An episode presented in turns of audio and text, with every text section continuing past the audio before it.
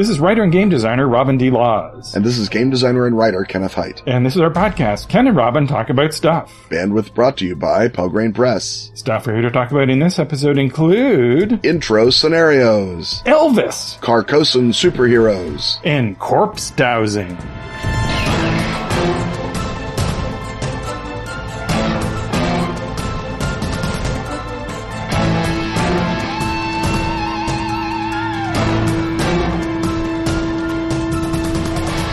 Ken, do you know anything about kitties? I might. But do you know about magical kitties? I know everything. Everything about Magical Kitties Save the Day, a new RPG for gamers of all ages. But you know, young ones in particular. A perfect intro to the hobby. You mean perfect? I do not.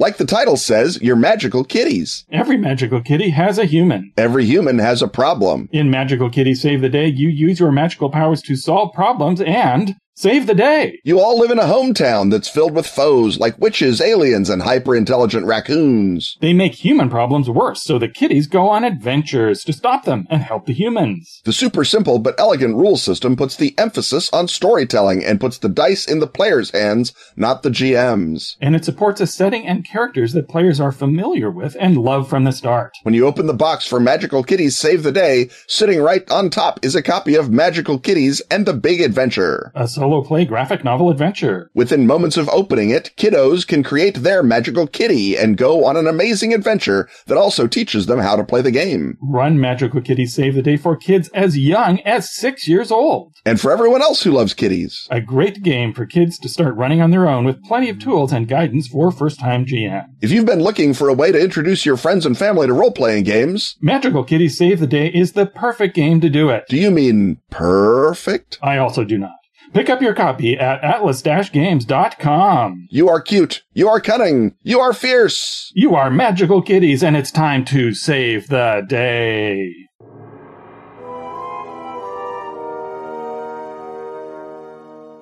The rattle of dice, the thump of miniatures, the crunch of Doritos, and the benevolent gaze of Peter Frampton coming alive welcome us once more into the gaming hut where I guess uh, you would get some dice and Sarah, you get some miniatures and Derek, you'll be playing the Doritos. That's a special class. We're going to need to help you out with that. So Peter Frampton has invited you to his haunted mansion where he's not just coming alive, but coming alive to welcome you into the gaming hut where our subject is introductory scenarios and specifically what, Robin, should they contain? And since you've asked the question, I can only presume that you have a armload of well thought out, cunningly phrased answers to lay on the kids. Right. So this is a question that I, I there's sort of two ways that you can set up an introductory scenario for a, a trad style game. One of them is what is it that goes in the book?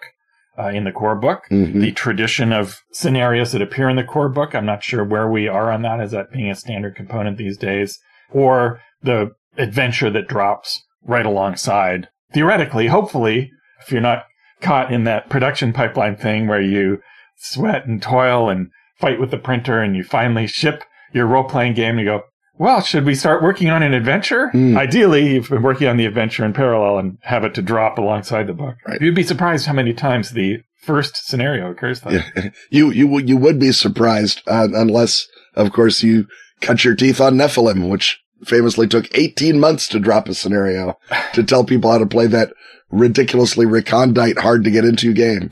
yes, if there's ever a game that needed you to an illustration of what to do with it, that was Nephilim. And that I guess brings us to the main thing is there's traditionally sort of two formats. Often you used to find, I think more so than today in core books, there'd be a very rudimentary intro scenario that was basically a rules tutorial. So that's one way to do it. Mhm. And it's all structured so that the very first thing you do requires the simplest resolution method. And then the next thing you do requires the next simplest. And then you get to a little more complicated thing. And at the end, there's the thing requiring the most complicated resolution method, which would probably almost always be a fight. But that'd be pretty simple and there wouldn't be much story to it. And that I would submit is most of the time not a great introduction to uh, a game because it's leaving out the main thing you want to introduce, which is as you've already suggested with Nephilim, what do you do with this? Right. What is a standard baseline core experience? So teaching the rules is one thing, but really I think what you want to do uh, when you're writing an intro scenario is to go, what are the basic elements and moments that should constitute a, a typical scenario? And let's do that. And there's two sides of that. One of that is make sure it you identify all of those elements and put them in. And the other thing is don't get too fancy. Don't ahead of time start. Well, I think the first thing to do is to really deviate from the norm with this intro scenario mm. and throw in a bunch of extra complicated things. Robin, if you mean the Kingsbury horror, just say the Kingsbury horror. Everyone knows you mean the Kingsbury horror. And for those listeners who don't know, the Kingsbury Horror is the intro scenario in Trail of Cthulhu.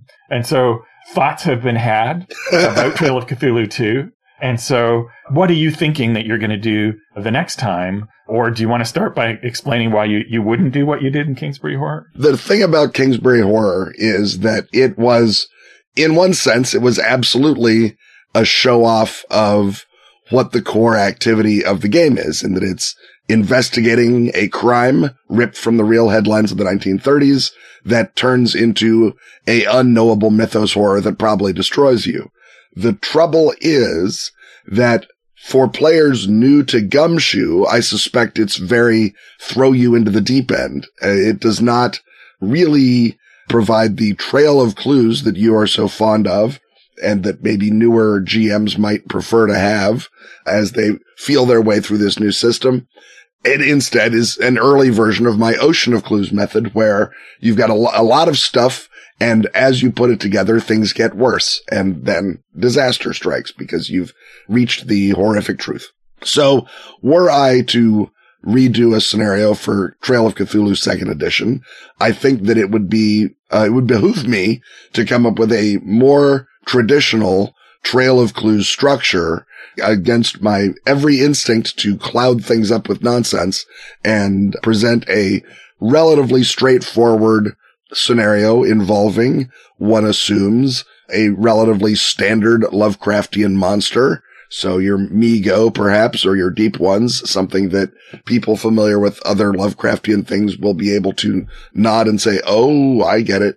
And then you will have a, a satisfactory discovery of, of evil without necessarily the player having to rejigger their assumptions about the universe because that can wait until a little bit later in the game, I feel like now. Right. Because if you're ever coming up with concepts for scenarios and you go, well, that one's been done a lot of times. That's the obvious one. That's the one to do as an intro Yeah, scenario. that's exactly the so one. So if you're going to do a uh, Cthulhu scenario, the one where at the end you bust up the cultists as they're trying to summon the entity, that's the thing to do because the whole point of the scenario is to tell the players, here's the baseline, here's the simple thing. And also, if they're playing this game for the first time, they don't need to also figure out a complicated storyline. They want a familiar thing to base it against. And so if you're doing an F20 intro scenario, you meet up in the tavern, you get an assignment, you head out through the wilderness. There's a wilderness encounter. Then you go into the dungeon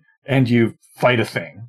And in fact, you could probably, the best way to think of an intro scenario is to go, what is the most obvious cliched thing I can possibly do with a scenario in this system? And then have the, the commitment to actually do that, to, to commit to being simple because there's all sorts of other things that the characters are, are going to be encountering as their first uh, thing in the world. And so if you have a game where, you know, character interaction is the whole point, you make sure there's a bunch of character interaction. If it's all about fightiness, you make sure there's an interesting combat, but not that interesting. It's not the one where you throw in this tricky thing that the gnolls do. It's the one where, yeah, you just surprise a bunch of gnolls Mhm. and, you know, find ways that it can be embellished or, you know, have an interesting choice point or a scene or, you know, something cool and memorable, but color within the lines. You know, Yeah. this is where you're establishing what the lines are. Yeah, and uh, if you have a brand new game or a game that is in a genre that is not actually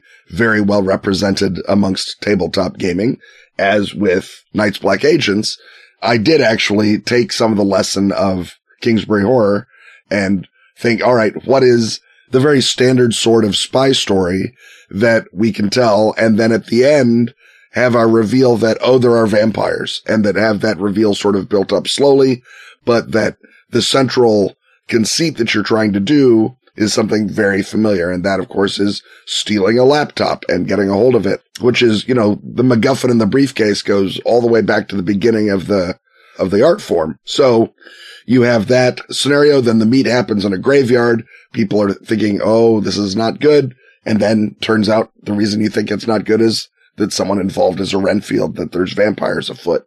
And that I feel like does the other thing that an introductory scenario ideally does is it gives you jumping off points for telling more stories already. So that if you really love that scenario, there's a next place to go as opposed to just, well, I, I hope that someone calls us to another haunted house. That would be neat. Yeah. Drop in little things that the GM can then take and incorporate so that, you know, suggest here's a recurring villain or, you know, while you're down in uh, that dungeon, you see, oh, wait, there's a big door that leads down to another level. And then you're, you know, you have to leave when it floods, but you realize, oh, well, the monsoons are going to part. And uh, maybe when the, uh, the dry season comes, we'll come back and, and look at that door. So have mm-hmm. a, a hook at the end. It's also valuable, I would suggest to people who are designing games to think very early on what your intro game is going to look like because that's going to tell you whether your assumptions about what your game is doing are correct. And in fact, have you settled on a core activity? Because of course, we often talk about the fact that the core activity, which is, you know, you are X who do Y, you are uh, vampires who engage in intrigue, you are modern agents up against an occult conspiracy that again surprisingly often uh, people will design entire games where the core activity is you can do anything mm. and so the process of thinking, well, of the various anythings, yeah. what's the core anything can really help you zero in on what it is that your game is all about. And so, uh, even while you're beginning to, to create your initial outline for what it is that interests you about this game, what is the simplest possible satisfying adventure that could express that? And so, again, obviously, you know, if you're playing Space Traders, make sure that you're, oh, wait a minute, I, I guess I guess I should have a space trading scenario. And as you start to work through that, it's possible that you go, oh, wait, I, I don't know how to create an interesting scenario around just trading. Oops. uh, uh, in fact, really, I guess the only way to make this interesting is to throw in a pirate attack.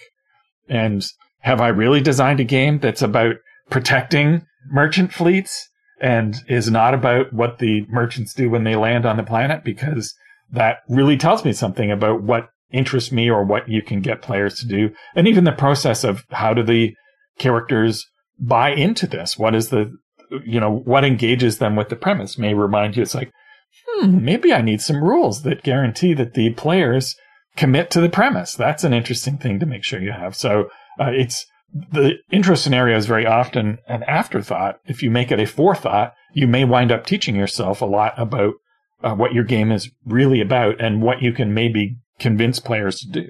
Yes, the um, decision.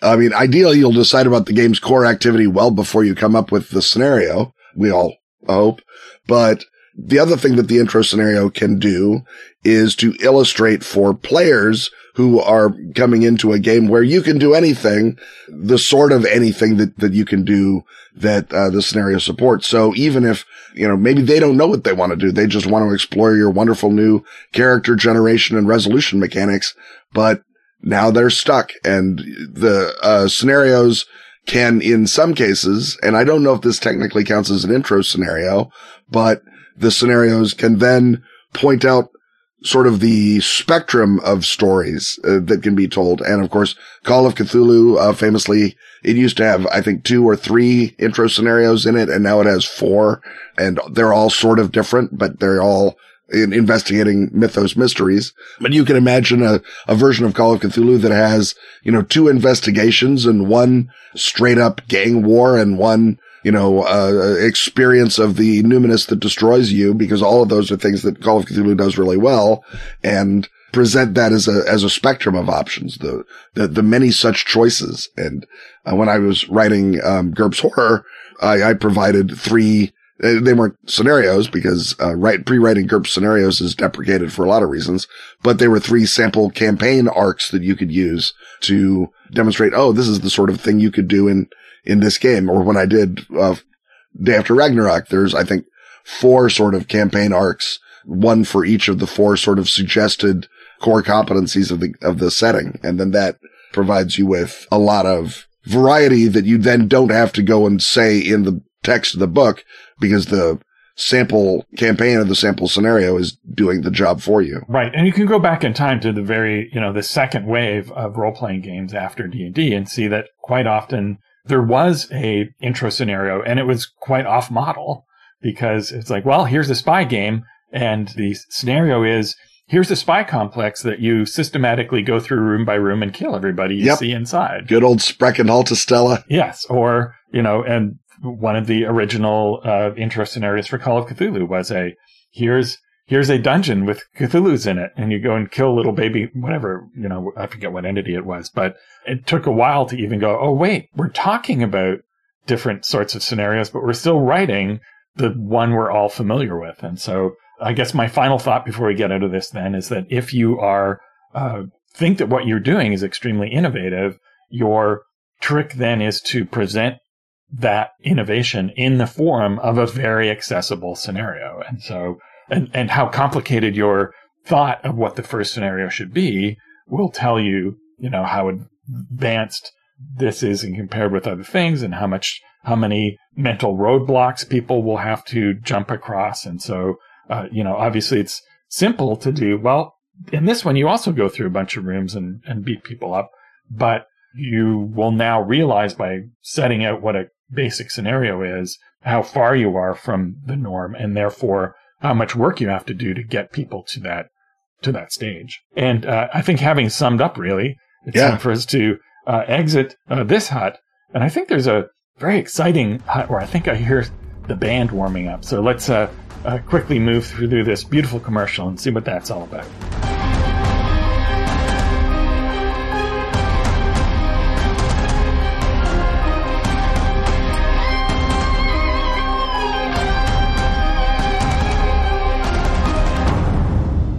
Dracula is not a novel. We know this. It's the after action report of a failed British intelligence attempt. To recruit a vampire, yeah, yeah, we've been through all this. And the Dracula Dossier Director's Handbook has more secrets, more dangers, more mysteries, For players and directors to explore together, we did a year's worth of ads about it. but it doesn't have Varna. It doesn't have the ring of Dracula either, or 13th age style icons, or bibliomancy. or a hand of glory, or red mercury, or hard-won advice and actual play reports. If only someone could gather up all that material that you and Gareth wrote after the fact. Someone has. You made Gar do it, didn't you? We've assembled. Gar has assembled. The cuttings from the dossier have been assembled into a 50-page PDF. Available free with a special offer from the Pelgrane store. Just buy a print copy of the Director's Handbook standalone. Or the Dracula Dossier Core Bundle, the Director's Handbook and Dracula Unredacted in print. Or the Dracula Dossier Starter Kit Bundle, the Night's Black Agents Core Book, the Director's Handbook, and Dracula Unredacted in print. Get 25% off any of those print bundles, plus the PDF versions and the cuttings from the dossier PDF entirely free with the code VAMP2021. And don't worry, original Kickstarter backers, the cuttings PDF will mystically appear in your Pelgrane store bookshelves without further expenditure. Do nothing, Kickstarter backers. All others use code VAMP2021 for plenty of savings and lots of cuttings.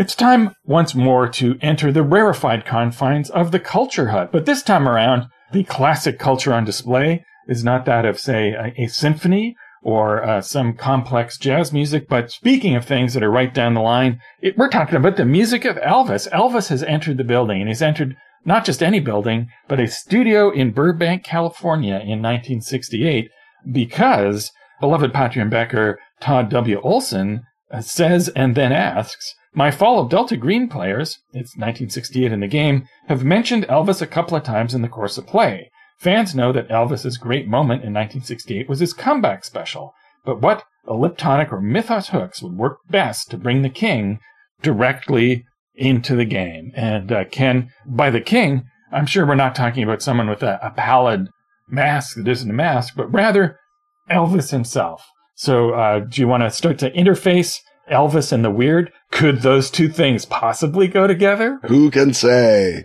All right, just to begin, to get it out of the way, if you are familiar with the great album with possibly one of the best titles in rock and roll, 50 million Elvis fans can't be wrong, you will remember Elvis's iconic gold lame suit, which he wore for the first time on March 28th, 1957 at the International Amphitheater in Chicago. He wore it relatively few times in its entirety on that tour because he didn't like the pants. He would wear it with the black pants. But if you are looking for the iconic moment for the king in yellow, that's where it is. Now I'm going to give everyone a couple of seconds to get that out of their systems and we're going to go on talking about Elvis. So Elvis, obviously he grew up not just a, a good Christian boy, but a Pentecostal tradition Christian boy. Uh, he was an Assemblies of God boy when he was a youth. And that I think left him open, as did the era, as did his own sort of relentlessly impatient nature to the sort of individualist, ecstatic explorations that were the hallmark of the 1960s. And Elvis's particular road into the new age or to the occult, depending on which side of the dice you come down on, is via his hairdresser, Larry Geller. And for whatever reason, hairdressers to the stars turn out to exercise an awful lot of power over them, as we can all remember that Jon Peters began as a hairdresser before moving on to a lengthy career of ruining Superman movies. Right. Well, the, the bigger the, the star you are, the less time you have for other people, but the more Right. time you sit in the makeup chair and the hairstylist chair. So who has longer unfettered access to superstars than, than uh, hairdressers? So Exactly. all sorts of time to pitch them on all kinds of things. And uh, I guess Larry Geller was pitching him on yoga. Yeah, Larry, I believe, was interested in sort of Eastern religions and Eastern spirituality already. He and Elvis talked religion. Elvis would talk religion to literally anyone. It was one of the highlights, apparently, of hanging around Elvis is he would start doing Bible stories or he'd do a sermon. He'd, he'd preachify, again, the Assemblies of God tradition. And so he and Larry, you can imagine talking religion. And Larry says, well, I think of religion as in a different sense. And he turns Elvis onto the works of Yogananda, whose autobiography of a yogi is the other half of the modern yoga that we understand now. We've talked about Swami Vivekananda earlier. Now we're talking about his, I don't say rival, but the other strain. And this is the Hatha yoga, the physical yoga that Yogananda uh, embodied. And Elvis was impressed by that. He was even more impressed when he heard that Yogananda's body stayed in a crypt in Forest Lawn Cemetery in Los Angeles and never rotted. So that was very impressive to him. He started hanging out with uh, the the woman who ran Swami Yogananda's movement in America. He said he wanted to found a temple and, and be a yogi, and she sort of had to explain, well, Elvis, the universe intends a lot of us for a lot of things, and if you did that, think how disappointed all your fans would be. But apparently she gave him real spiritual comfort, and uh, that sort of set him off on this train of uh, Eastern exploration. And again, you can go back and forth as to exactly how serious Elvis was on any of these topics, but at any time, you know, you, you put a book in front of Elvis and he would, and if you were someone he trusted, he would read that book and he would write, you know, notes all over it. You know, his, uh, his library of spiritual works is well read and well annotated or, or thickly annotated. I don't know how intelligent the annotations are, but I know that they're there. Right. So in terms of his occult library, he was no Jackie Gleason, but No. he, was, he was no Piker either. But like Jackie Gleason, he also had a UFO experience, or at least according to Larry Geller. And why would Larry Geller make up a self-aggrandizing story about Elvis? I ask you, Robin. So Geller said that Presley had a telepathic vision with an alien when he was eight years old, and that on one occasion, Junior Elvis was met by a vision or a picture of himself in the white jumpsuit, which is of course what he wore in the 1968 comeback special. So we're seeing some of the strands beginning to, to tie up, uh, on the UFO topic. Right. Now, now this was not you, right? No, In the time machine? I, I did not Okay. visit young Elvis when he was eight. I was mostly uh, hanging around with Elvis in the mid 50s. Right. Different thing. You know, you go to Europe, you stop World War III, you hang out with Elvis. That's just the rules. So is other sort of UFO collect connection. There is the sort of a biblical inspired one, uh, in which allegedly Vernon Presley, his father, saw a blue light UFO while his son was being born. So obviously you can have your, your star in the east moment. You can imagine three magi coming to baby Elvis to worship the king and give him gifts.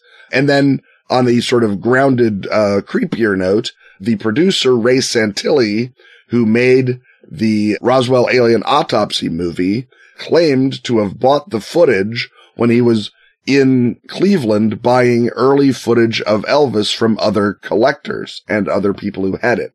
And he allegedly bought the first footage of Elvis ever in concert, which was not taken by this photographer, a guy who Santilli called Jack Barnett, which means his name is not Jack Barnett. But when he was going around to this guy, not Jack Barnett, he says, I'm buying Elvis footage. Barnett's like, I was in the military. I took lots of film of Elvis when he was in the army. I can sell you that. But I'll tell you what I've also got film of the aliens being autopsied after Roswell. And one assumes Ray Santilli, eager though he is to make his Elvis archival special, also knows a good UFO movie when he sees one. So that is a literal Elvis uh, alien connection is that his image has been captured and manipulated by the same guy who captured and manipulated the alien UFO passengers in the Roswell craft. So that's a connection. Right. In reality, as we know it, we have no evidence that says that Larry Geller is in any way related to Uri Geller. We do not. Right. But in the world of Fall of Delta Green, if you have Mi-Go and, uh, you know, Starspawn, you can, you know, fudge that and have Uri Geller show up, who, of course, not only wields psychic powers, but is an, a, UFO contactee. I should note that uh, Uri Geller claims to have appeared on the same bill as Elvis in Vegas at one time. Uh, that was in the 70s, but again, you can move it to the 60s if you'd like. And he attempted to buy Elvis's ranch house that he owned before Graceland in 2006, and it was undone by a cabal of real estate tricksters. So Uri Geller wanted some sort of psychic connection to Elvis and was thwarted. So play that over in your tintypes, kids. And the comeback special itself happens in 1968. It's uh, shot in the summer of 68. And you may ask, well, why is it shot in Burbank? And the obvious question for those who are not in the know is simply that's where TV studios are. But we also know that Los Angeles has been a hub of the occult since at least the 1920s. And its long occult history includes a outpost of theosophists. Uh, Annie Besant was there for a while. You got your New Thought there. Yeats, his wife, who is a medium, had a vision of the other realm while visiting Los Angeles, and he wrote a poem about it called The Vision. People we've talked about on previous episodes of the show, Manly Hall has his headquarters there. There's, of course, the whole OTO scene, Jack Parsons and L. Ron Hubbard. Hubbard, of course, goes on then to found Scientology. Also at about this same time, you've got Carlos Castaneda inventing his form of shamanism at UCLA. And also at this point, at about the time that the special is being shot, Charles Manson first starts calling his group the family. And uh, the show doesn't air until December of 68. And then four months later, Manson informs members of the family that, oh, guess what? You're in a death cult and demonstrates that by ordering the first of the attacks in his uh, series of murders that he orders, the one on Cielo Drive. Now, we don't want to say that there's anything other than just a nexus of occult energy in Los Angeles that is the obvious place where you, let's say, resurrect Elvis, you know, bring him back from the, at least the creative death of his lamer late 60s movie musicals. Right. But we're resurrecting Elvis in this uh, special, and, and the place where all the occult energy is, is obviously the place to do it. The question I have is that clearly aliens are involved with guiding, protecting, moving Elvis toward uh, his his apotheosis, as it were. But in a Lovecraftian universe, there are no good aliens. There's only Mi-Go. So how do we square that particular Rugos circle? How do we? What's going on here, Ken? Well, we have a couple of options. We have uh, the possibility that Elvis is being manipulated as a counterweight against some other bad alien. So, uh, in the Delta Green universe, for example, the great race of Yith are basically attempting to, what they want is for the human race to sort of keep doing what it does until it goes extinct so that the great race can take over. But they are opposed, uh, by the Lloigor who want the human race to continue to degenerate and then summon up Cthulhu so that the great empire of Tsan-Chan can uh, be formed so that the Lloigor can rule in Cthulhu's stead. So you got two alien species, each with their own agenda for humanity. So while the Lloigor may not be, you know, good, they are at least, you know, helping Elvis because they know that resurrecting kings is the sort of thing that lays a symbolic brick for the resurrection of the cruel empire of Tsan-Chan. And so they're helping Elvis in that way. And that's, of course, where you could even get to the point where he learns his, uh, his swivel hippie snake dancing from is from some sort of Lloigor spiral vortex energy. And the great race of Yith is trying to stop him and, uh, gets him into a bunch of mediocre at best uh, Hollywood movies, where on the one hand he meets Ann-Margret, so good for you, great race of Yith, but on the other hand, doesn't really accomplish anything uh, musically or artistically. Right, and you could also argue, I suppose, if you've you know just recently used the Yithians and the Lloigor, that any Cthulhuid cult or entity could just want the pure energy that comes from the resurrection of the king, that they can use that for anything. And, you know, there's only so much you can do with corrupt, horrible energy. Uh, you can only do corrupt, horrible things, but there may be something that they need to, you know, use energy in order to make something or work something, something that's pure and good and awesome. And uh, they can't get it directly because if they, you know, deal, well, I suppose I could, you know, strike any kind of deal they wanted with Tom Parker, but if they get directly with Elvis, they corrupt Elvis. And then that, you know, makes the energy, the same old energy that they can generate any kind of ways with human sacrifice and you know, orgiastic prancing about and all of that stuff. So, you know, a situation where they need, somebody needs positive energy and the way to get it is to air this comeback special. And then, of course, the, the positive energy uh, flows through uh, all of America in December of 68. And that might, in fact, be, you know, any sort of, uh, you know, way of washing away one evil, corrupt power that has got its tentacles across the land and, in fact, across the world. And, of course, you blow them away with the, the power of Elvis. And then once you've done that, you have your own different corrupt evil power that you can use to start messing things up in 1969, which, as we've discussed, has a bunch of horrible stuff in it. Yep. And if you are looking to further uh, impute evil serpentine energy to any aspect of Elvis, we should recommend the short story Are You Loathsome Tonight by Poppy Z. Brite, which of course tackles that aspect of the question. So if you're imagining that there is the corruption of Elvis and the pure good genius of Elvis and that they're at war with each other, the snaky, loigory corruption of Elvis is uh, very much on display in that uh, Poppy Z. Brite story. So go after it. That's what I say. Well, uh, once we've uh, got a bibliography, that seems like the end of a segment. So it's time to see what segment lies on the other side of this exciting commercial message.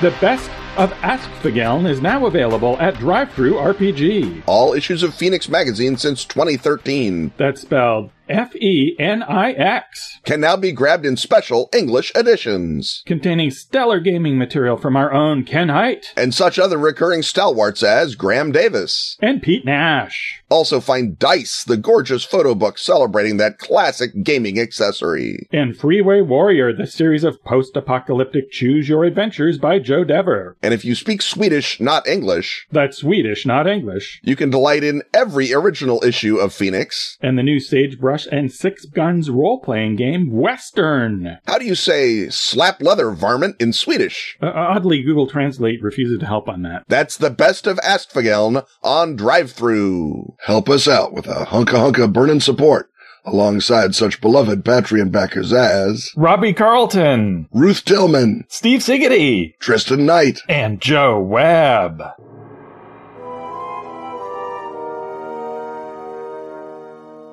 It's time once again to ask Ken and Robin. So let's ask Ken and Robin.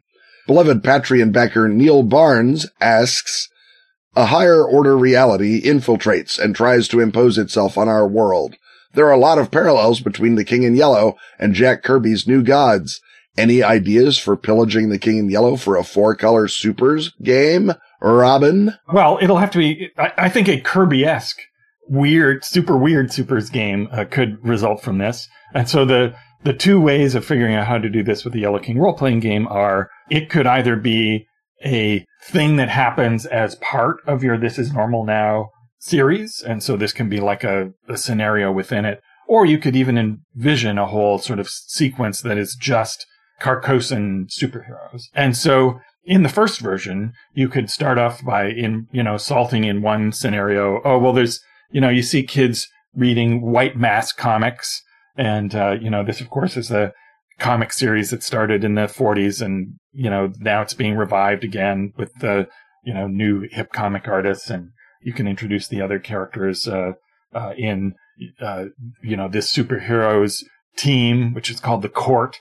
And he has such fellow superheroes as Princess Vine and the Green Fairy and the Egregore. Uh, and then in another scenario, oh, well, everybody meets up. It's the big summer blockbuster release of the White Mask. And so they're doing a, a version of, uh, of this now for the big screen for a new cinematic universe. And then finally there's a reality shift and you find uh, one day you wake up and those characters are real and they've always been real, and only you, who, uh, who have successfully fought back Carcosa in the past, are aware of the fact that these superheroes that are now saving people and having super fights and all over the news and stuff that they didn't exist yesterday, really. And you, it's up to you to figure out who has caused this working and then unwork it. Cause if you're already familiar with Carcosa, so you know, you know, a version of combo Superman and Batman, who's the King in Yellow, you know that's bad news. Yep.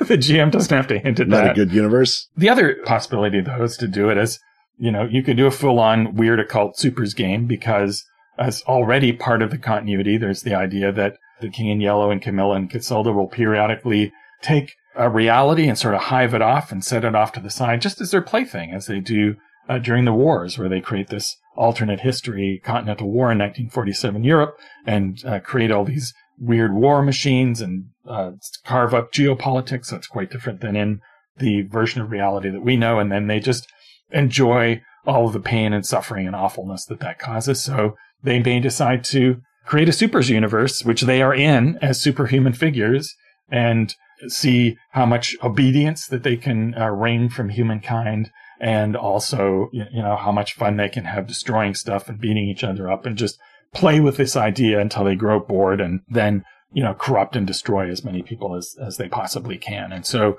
even within the rule system of Yellow King, the combat is so abstract that you could easily just through descriptions describe the standard combat system, but, you know, you have eye lasers or super strength or uh, shape changing or whatever abilities that you want. And so in that one, the player characters would be asked to create their own superhero characters that had, you know, the themes of the Yellow King. And so you, you say, well, you can create a character that's named after, you know, any of the monsters in any of the books. So, you know, you could be the Ux or you could be Argus with the extra eye in the back of your head and then come up with, you know, superpowers that uh, match all of those things. And oh, Harbor Master. I don't want to play him. He's the worst. yeah.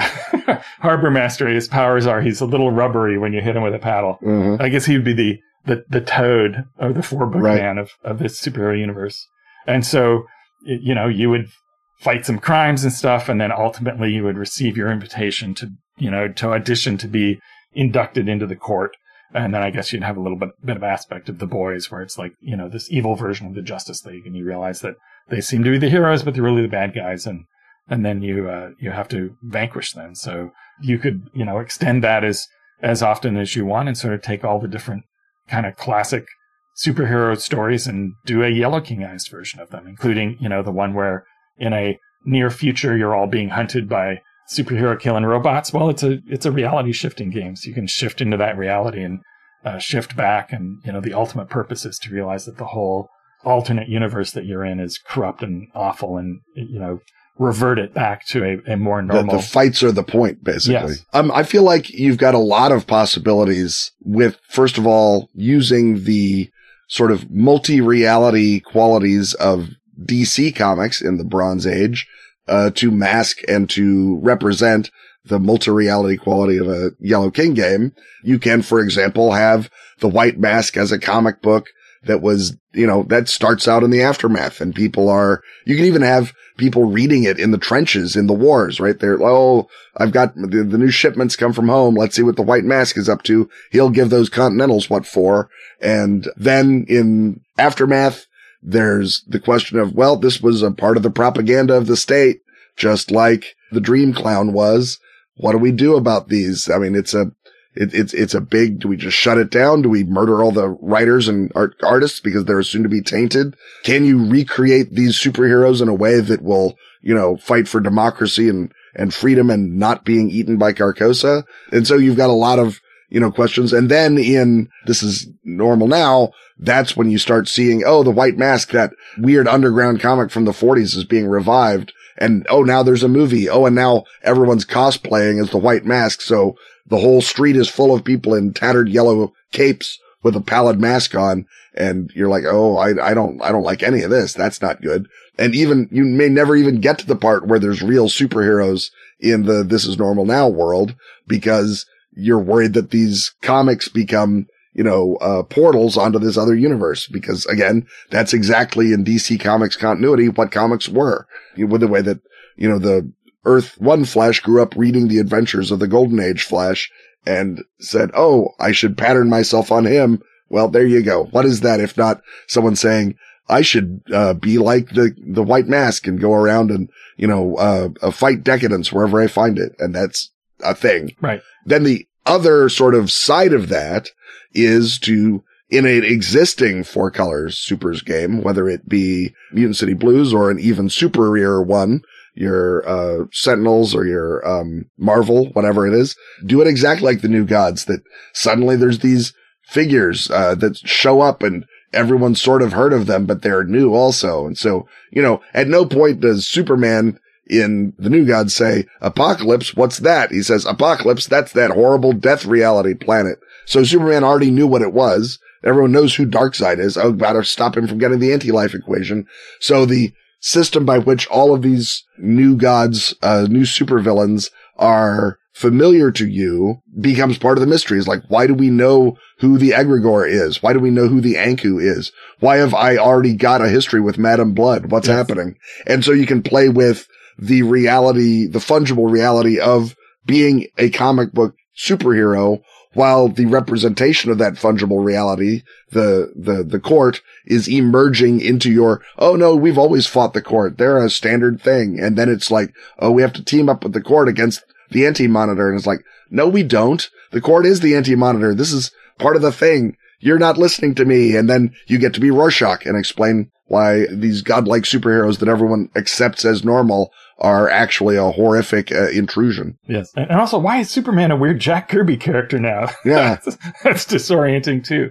And if you're back to just playing it as you know, a, a sequence within Yellow King, you can take the recurring, the, the favorite bad guys or the, the least favorite uh, bad guys of the players that they've met before and recast them as superheroes or supervillains. So, you know, if they fought Adema the vampire, now she's Madam Blood. And of course, Camilla can show up as a Princess Vine, who has this sort of bur- burgundy grapes thing going on. Uh, Casilda can be the green fairy, and you can bring in the whole absinthe thing. So uh, you could decide that, you know, possibly a real person from 1895 is uh, still alive as a superhero. So, you know, you might meet Radium Woman, who's Marie Curie, who instead of being poisoned to death by radium as she would in a in our real world, does what radium does in comic book universes, which is made her an immortal and in this case virtuous uh, superhuman.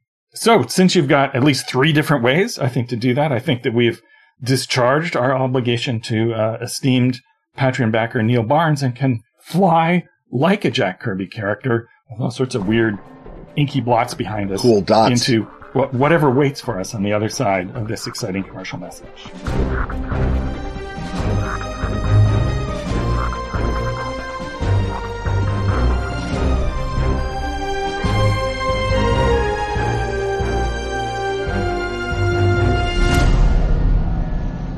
Delta Green Black Sites collects terrifying Delta Green operations previously published only in PDF or in standalone paperback modules. They lock bystanders and agents alike in unlit rooms with the cosmic terrors of the unnatural. By masters of top secret mythos horror Dennis Detwiller, Adam Scott Glancy, Shane Ivey, and Caleb Stokes. In PX Poker Night, discontented Air Force members listen to the night sky and hear secrets not meant for human ears. In Kali Ghati, a Delta Green operative goes missing from a combat base in the Afghanistan War. The Last Equation, a gifted university student guns down a family of total strangers, leaving behind a string of numbers that fills Delta Green's researchers with dread. Lover in the Ice, a bitter Midwestern winter shuts down a city and awakens a threat that is all too ready to spread. Sweetness, vandalism of a family home twigs Delta Green to mythos danger. Hourglass, a woman vanishes screaming in front of dozens of witnesses in a small Oregon town. Ex Oblivione, crazed words scrawled at a crime scene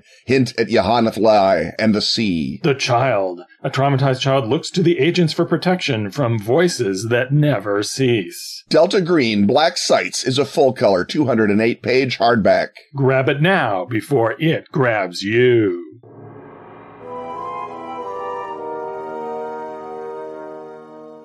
It's time once more to wander into that most ill defined of huts, the one that we don't really even know what it is or where its boundaries between the paranormal and crank science and alternate history really are until we look over into the corner and there we see our friends, the uh, gray alien and the Nordic alien. They're enjoying a kombucha together. We look out the window and there's the alien big cat screaming on the moor and he's screaming, you're in the Elliptony hut. And indeed we are because this time, inspired by an article in Mother Jones by Rene Ebersole, we're going to look at uh, an exciting new crank version of an old crank thing that is merged with another thing that people don't think of as crank pseudoscience, but turns out to also be crank pseudoscience. And that indeed is corpse dowsing because turns out there's a, a, an instructor at the National Forensic Academy, which is part of University of Tennessee, which teaches a course to uh, forensic scientists. This was referred to by the Washington Post as the Harvard of hellish violence Mhm. and is not to be confused with another forensic thing at the University of Tennessee, uh, which is the body farm, where actual science is performed. But at this particular institution, there's a guy named Arpad Vass, and uh, he claims to be able to use the power of dowsing and also some other weird inventions to find corpses. And uh, this is the point at which the seasoned elliptonist looks at some of the things that he says and some of the rationalizations of his institution and finds Ken some familiar themes. Yeah, once more, we are in the, uh, they laughed at Galileo quadrant of the Elliptony hut where a guy has come up with pseudoscientific bunk to explain old magic bunk. And you know, I'd almost be happier if Arpad Vass said it works because magic. Obviously, there's no science behind it. I'm a physical anthropologist with a PhD from the University of Tennessee, and I can assure you that the only thing that makes this work is magic.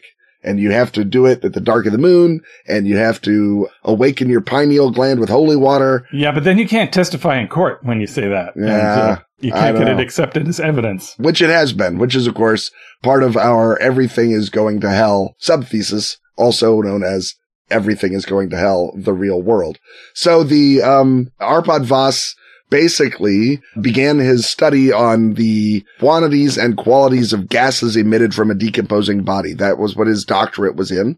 He did uh, chemistry. He did, uh, that area of the hard sciences and then uh, was part of a very, very high profile case, the Casey Anthony murder case, in which he testified that the air taken from the trunk of Casey Anthony's car was consistent with the fact of her child having died in the trunk of that car. And the defense brought their own chemist who said, or consistent with there having been a sandwich in the trunk of the car, or with outgassing from a Twinkie wrapper, or with lots of other things that could make that same bunch of gases. Right. And he, made this determination with his device Labrador, the lightweight analyzer for buried remains in decomposition.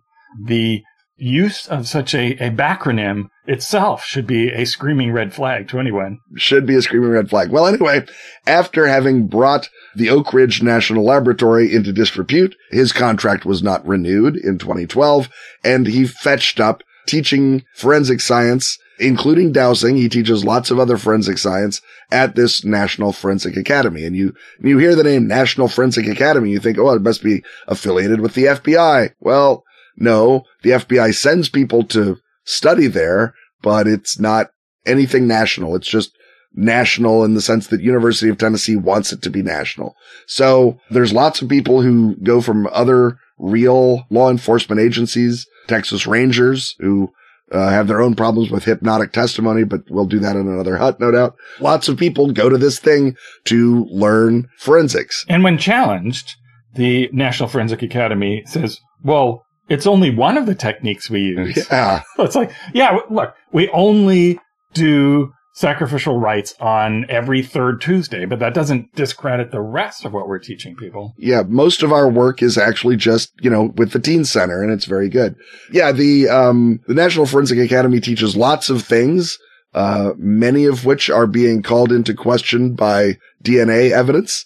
Um, there is an argument that is made that not even fingerprints are actually unique enough to be used in a murder trial. I think that we're back and forth on that, but certainly bite mark evidence, blood spatter evidence, all the sorts of evidences that you've seen on your true crime shows and your CSIs turn out to be, shall we say, tea leaf reading, right? They're often made up by one person, never replicated, never actually really studied. They have the veneer of uh, science to them, but turns out, no, that's not how science works. Nope, not so much. Well, I mean, it's how the first part of science works, where you come up with an idea. It's just Yeah. not how any of the rest Yeah, of but then you works. don't declare that it's true and Right. swear on a stack of Bibles and get people thrown in jail and sent to death row. Exactly. So, uh, Arpad Vass teaches dowsing. He demonstrates it first in class where he puts down a bone and he has the, uh, the students take a bent metal rod and to make sure that they're, that it's not their, uh, body electricity doing it. The little rod is in a, uh, a straw so it can swing about freely. I always figure like if you're not going to use a, a bent witch hazel twig, you should have a better dowsing gear than a coat hanger in a, in a straw. But I guess Right. Well, Whatever. but that makes it seem less magicy, right? yeah, that, that lo-fi quality of it is, I guess, what you're going for. So the, uh, the rods he teaches you and he, and he shows you that as they walk towards the bone, look at that, they swing towards the bone. And then the students do it for themselves and are amazed to find the rods swinging because towards the bones bone. can they have piezoelectricity, Exactly. or many of them do, and so that's what they they attract, you know, the dowsing equipment to. It's not it's not the ideomotor effect that people have in Ouija, where they just tend to move things around when you suggest they'll move them. Right. And if you can look down and see the bone, look at that. You've moved it. No, Robin. And uh, every class, every class we have to deal with this. There's some cut up. There's some Spicoli who's like, well, if they detect bones, why aren't they detecting us? We're bones. And then our, Arpad Vass has said it only works on dead bones. Your live body puts out too much electricity. It'll damp out your dead bone electricity. Did no Right. one see the matrix? And then everyone's like, okay, all right. Yeah, and if other people fail to replicate this, it's because they're not doing it right. Right. They're doing it wrong, as is always the case. And then, um, they go out and they, uh, do their dowsing. It is, as you say, only one day of the two week class. But again, it's dowsing and it, it's good fun, right? I'm, I'm pro dowsing when you're doing it to find well water and you're in Tennessee in 1880. Right. I'm a little less pro when it's the Texas Rangers spending someone's tax money to learn dowsing. Well, if you hang out with a bunch of farmers today, they will tell you that water dowsing works because they've seen it. And, you know, I guess they're not counting the number of times it doesn't work. Right. Well, I mean, in fairness, that is science right there. Yeah, I mean, exactly. they, they could be psychologists. yeah. He's uh, moved actually beyond the dowsing thing now to a quantum oscillator, which has a patent, unlike a coat hanger and a straw. That's the real right. drawback That's where the real money of a is. coat hanger and, and a pop straw. Anyone could do that. And, and it supposedly picks up uh, the frequency of DNA, can identify particular individuals even uh, by just, you know, because DNA, as we all know, gives off a distinctive, you know, radio frequency like ping. hmm It's like an RFID tag. Your DNA is basically God's RFID tag. I- exactly. And, you know, again, if no one else can do that or approve it or have any reason to think that it exists, it's, it's because uh, they're doing it wrong. And also, uh, I know there are lots of forensic entomology fans who listen to this podcast. Another of his inventions is a fly on a leash, where allegedly he's managed to train insects to do his bidding and go detect things. Because if you want somebody who's good at finding dead people, you know, Hard to beat the fly. ask a fly. Yeah. that is their specialty. But he, he will come clean and he says, well, the trouble is after you've gone to all that trouble of getting the tiny leash and putting the little computer chip on the fly, turns out birds eat them.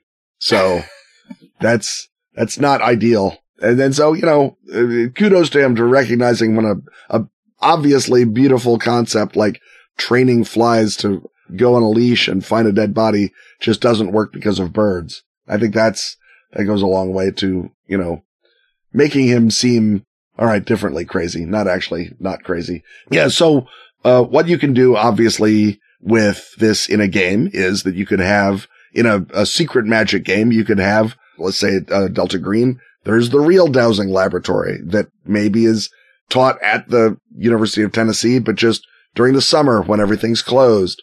Or there's the secret dowsing laboratory that the real federal government, the, the Delta Green maintains. And it's like, oh, this is, dowsing is not good, but you know, it does work. And if you feel like you need to, here's the way. That seems more of a Pisces thing than a Delta Green thing, but surely the March group is now out there uh, teaching mythos dowsing methods. And God knows there has to be some sort of, you know, ghoul saliva that if you drink it, it will like activate your, uh, either your, your nose or your, your twitch, you know, it, it'll tune your ideomotor reflex so that suddenly you are dowsing because it's the nervous system and the blood in your arms that's doing the dowsing, not you per se. And, uh, I, I feel like there's lots of fun ways to sort of back into a mythos version of dowsing that both works and is also terrible and horrific. And why would you do that? Oh, right. You're a player character. I know why you would do that. Right. And in the Esoterrorist, uh, FBI profiler or forensic instructor are the two kind of sorts of characters that you can be. The idea is that you are, you know, agents drawn from uh, throughout the national security and law enforcement apparatus to occasionally fight, fight the occult. So you could be the guy who, you know, keeps getting discouraged by his colleagues at the forensic academy from, uh, you know, showing your technique. And maybe, you know, the real thing is that yes, indeed, you can dowse for bones, provided they have outer dark energy in them because they've been uh, mauled by uh, creatures from the other side of the membrane. And so this can be a, a, case can start out with maybe you've been, you know, sent to brush up your skills at this academy. And you see the person, you know, using this dowsing technique and it's like, oh no, I see what he's really onto. And he's is using a magical power, which in the world of the outer dark we know is always bad, means there's some sort of outer dark entity out there, or, you know, so that once, you know, he does succeed in running across a, a corpse, you know, that, you know, he may be using it to, to, you know, to blame on the brother-in-law of the victim, but you know has to be a creature and you uh, have to call in the rest of your group. And that can be sort of a fun way to begin a case that isn't about, you know, being assigned a mission by Mr. Verity at the beginning. Or indeed, again, this could be, you know, the psychic ability that you have. And, uh, you know, there's no way it could possibly go wrong uh, having the ability to sense the twisted DNA frequency of uh, outer dark entities. No, no, that's that's a perfectly harmless power, the kind you yeah, might it's, want it's for a yourself. power that the GM loves because it allows you to, to move you f- deeper into the storyline where, again, there'll be no trouble for you to face. Right. I, I like the idea, just on a sort of slightly more general level, of making true crime sort of an, a membrane eroding thing, right? If you're talking about exposing people to horror and uh, pointless fear and the depth of human depravity and evil and doing it all day, every day, literally there are whole TV channels for it. And even though Outer Dark is not running Ted Sarandos that we know of, there certainly, you know, maybe there's a group of Outer Dark uh, esoterrorists that are putting together a bunch of true crime programs. And then they're trying to get the police to follow these nonsensical methods because again, people are believing in things like bite mark evidence and then it gets overturned. That creates the cognitive dissonance. So it's, you know, putting out this pseudoscience, putting out this true crime. And then you, the player characters, you get involved, as you mentioned, via seeing someone do a thing and you're like, Oh no, this was not the brother-in-law. This was the uh, outer dark. But now you're inside a true crime story and oh, who are those guys? They're the documentarians. They're filming this. They've got permission from way upstairs. We can't do anything about it.